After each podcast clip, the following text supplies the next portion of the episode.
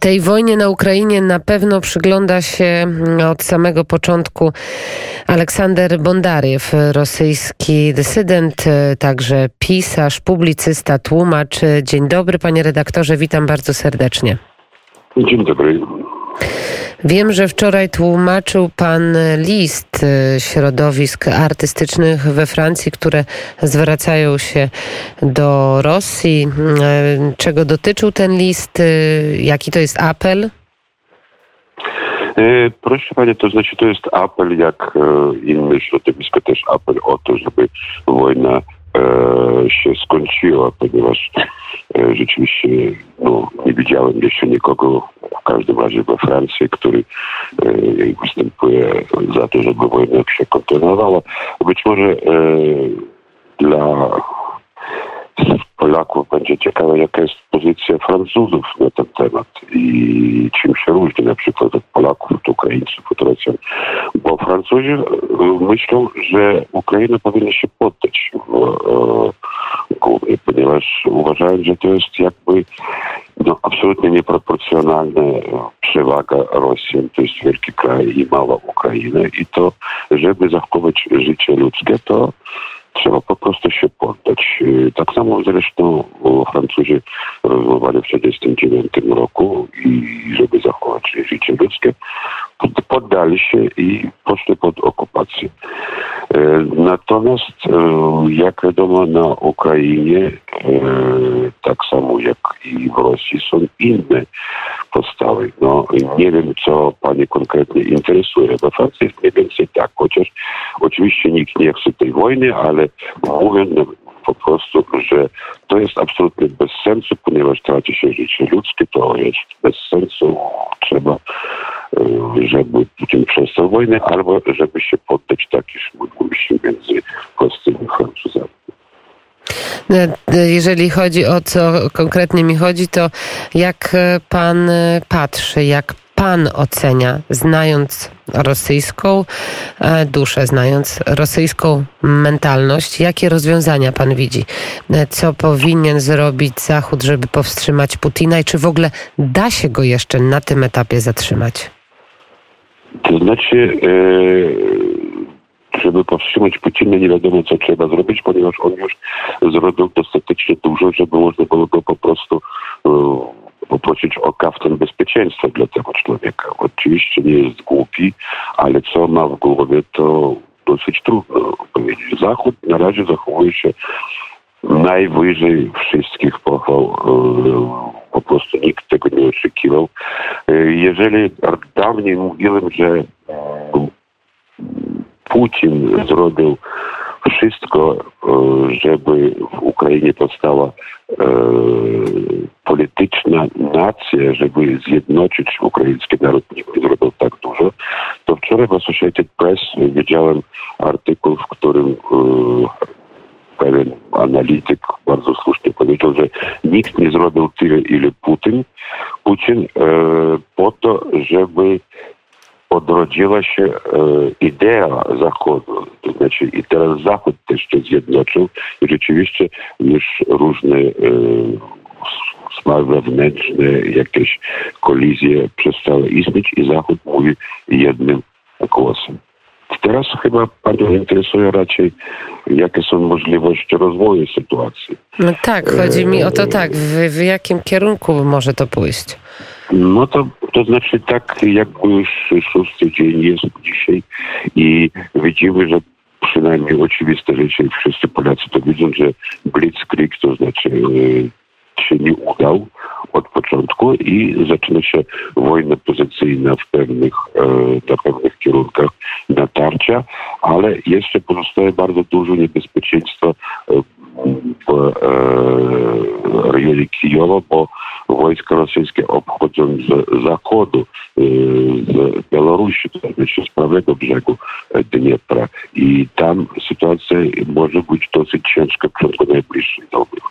Natomiast jeżeli patrzeć globalnie, to ja widzę i myślałem wczoraj na ten temat, trzy mniej więcej możliwe rozwoje sytuacji. Mogę powiedzieć od najlepsza, ale naj, najmniej prawdopodobny rozwój sytuacji, to jest 5% powiedzmy. Putin zostaje obalony w marcu. Wszyscy o tym marzą, rzeczywiście w Rosji też, i w Ukrainie, gdziekolwiek. Putin zostaje obalony. Yy, cofuje wojska z Ukrainy jako następca, kim on nie był. Premier według konstytucji zniesiony zostaje najbardziej wrażliwe sankcje, jak wczoraj powiedział Biden, na przykład przeciwko bankowi centralnemu i lotnictwu. Zniesienie pozostałowych będzie związane z demilitaryzacją Rosji, która na sobie w ciągu kilku lat. Najprawdopodobniej system polityczny Rosji jakoś się przeformatuje na coś powiedzmy bardziej zdroworozsądkowego. Życie będzie złe, ale możliwe, ale od tego momentu będzie lepsze. Ale trzeba powiedzieć, że Putin trzeba powiedzieć, że Putin jest bardzo przygotowany na każdą rewoltę. Widzimy to na zdjęciach, jak on nie dopuści do siebie nawet najbliższych współpracowników, których e, zaskakuje i trzyma na odległości 30 metrów. E, nie tylko e, swój rząd, ale to jest najbliższych dwóch współpracowników wojskowych, to marszałka Szojgu i generała Waleria Gerasimowa, szefa sztabu. Trzeba powiedzieć, że to był straszny zdjęcie, jak oni siedzą tam we trójkę, bo to jest te trzy osoby, które razem mogą zacząć wojnę jądrową, ponieważ są trzy walizy z tymi kodami i oni jednocześnie powinni e, te kody wprowadzić. Już wczoraj, ale nie mówię tego, być może to jest był taki wyciek, albo jedzie wojna, idzie wojna hybrydowa, że niby Putin zmusił tych dwóch wojskowych do wprowadzenia własnych kodów i teraz on sam decyduje o losie ludzkości. Być może to jest prawda, być może nie. To jest najlepszy scenariusz, jeżeli uda się go zrzucić. Drugi scenariusz daje 25 mniej więcej procent. Putin podpisze jakieś porozumienie, które pozwoli mu zachować twarz, utrzymać się przy władzy. No najgorsze sankcje zostaną zniesione, ale pozostane, pozostałe pozostaną w przewidywalnej przyszłości. E, nie sądzę, żeby Ukraińcy zgodzili się na jakiekolwiek porozumienie, które pozwoli Putinowi zachować twarz. To zmusi go do skorzystania opcji już trzeciej, następnej. To jest 25% tylko jeżeli armia rosyjska odniesie jakieś nadzwyczajne sukcesy militarne, na przykład weźmie Kijów i tak dalej, albo W, na granicy polsko-białoruskiej, gdzie on będzie następny round rozmów, podpisze jakieś umowę e, taką, która będzie wygodna, korzystna dla swojego kraju, ale za to zostanie okrzyczany zdrajcą. Też jest możliwe. Ale najbardziej prawdopodobna wersja i na razie niestety jest taka, ile nam tam pozostało, 70%. Putin przemawia do narodu, mówi, na Ukrainie toczy się wojna już nie z nazistami ukraińskimi, tylko żołnierzami NATO przebranymi ukraińskie mundury, wprowadza stan wojenny i powszechną mobilizację. W wyniku mamy coś w rodzaju Korei Północnej. Rosja na zawsze pozostaje w stanie wojny z Ukrainą. Kraj zamienia się w zamknięty obóz wojskowy nie ma żadnych związków z Zachodem i żyć nie da się.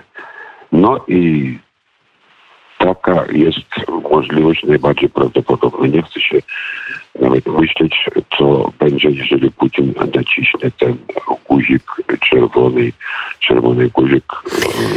E, Panie redaktorze, a czy mm, w, tym, w tych kilku scenariuszach, e, o których pan teraz powiedział, jest też jakieś rozwiązanie, że po prostu będzie bunt wśród najbliższych pracowników Władimira Putina, że dowódcy albo oligarchowie po prostu powiedzą stop, powiedzą dość, patrząc oczywiście na te sankcje, które są, na odcięcie od systemów bankowych, na to, co robi Szwajcaria, na to, co robią inne kraje, odłączając od rezerw walutowych Rosję.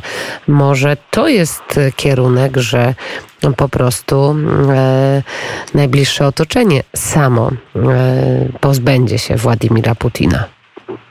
Nie wiem, czy w Polsce e, było pokazywane to posiedzenie Rady Bezpieczeństwa Federacji Rosyjskiej, kiedy e, oni decydowali, można powiedzieć, decydowali, czy uznać te republiki samozwańcze na, na Donbasie. Było widać, jak wszyscy jakoś się boją.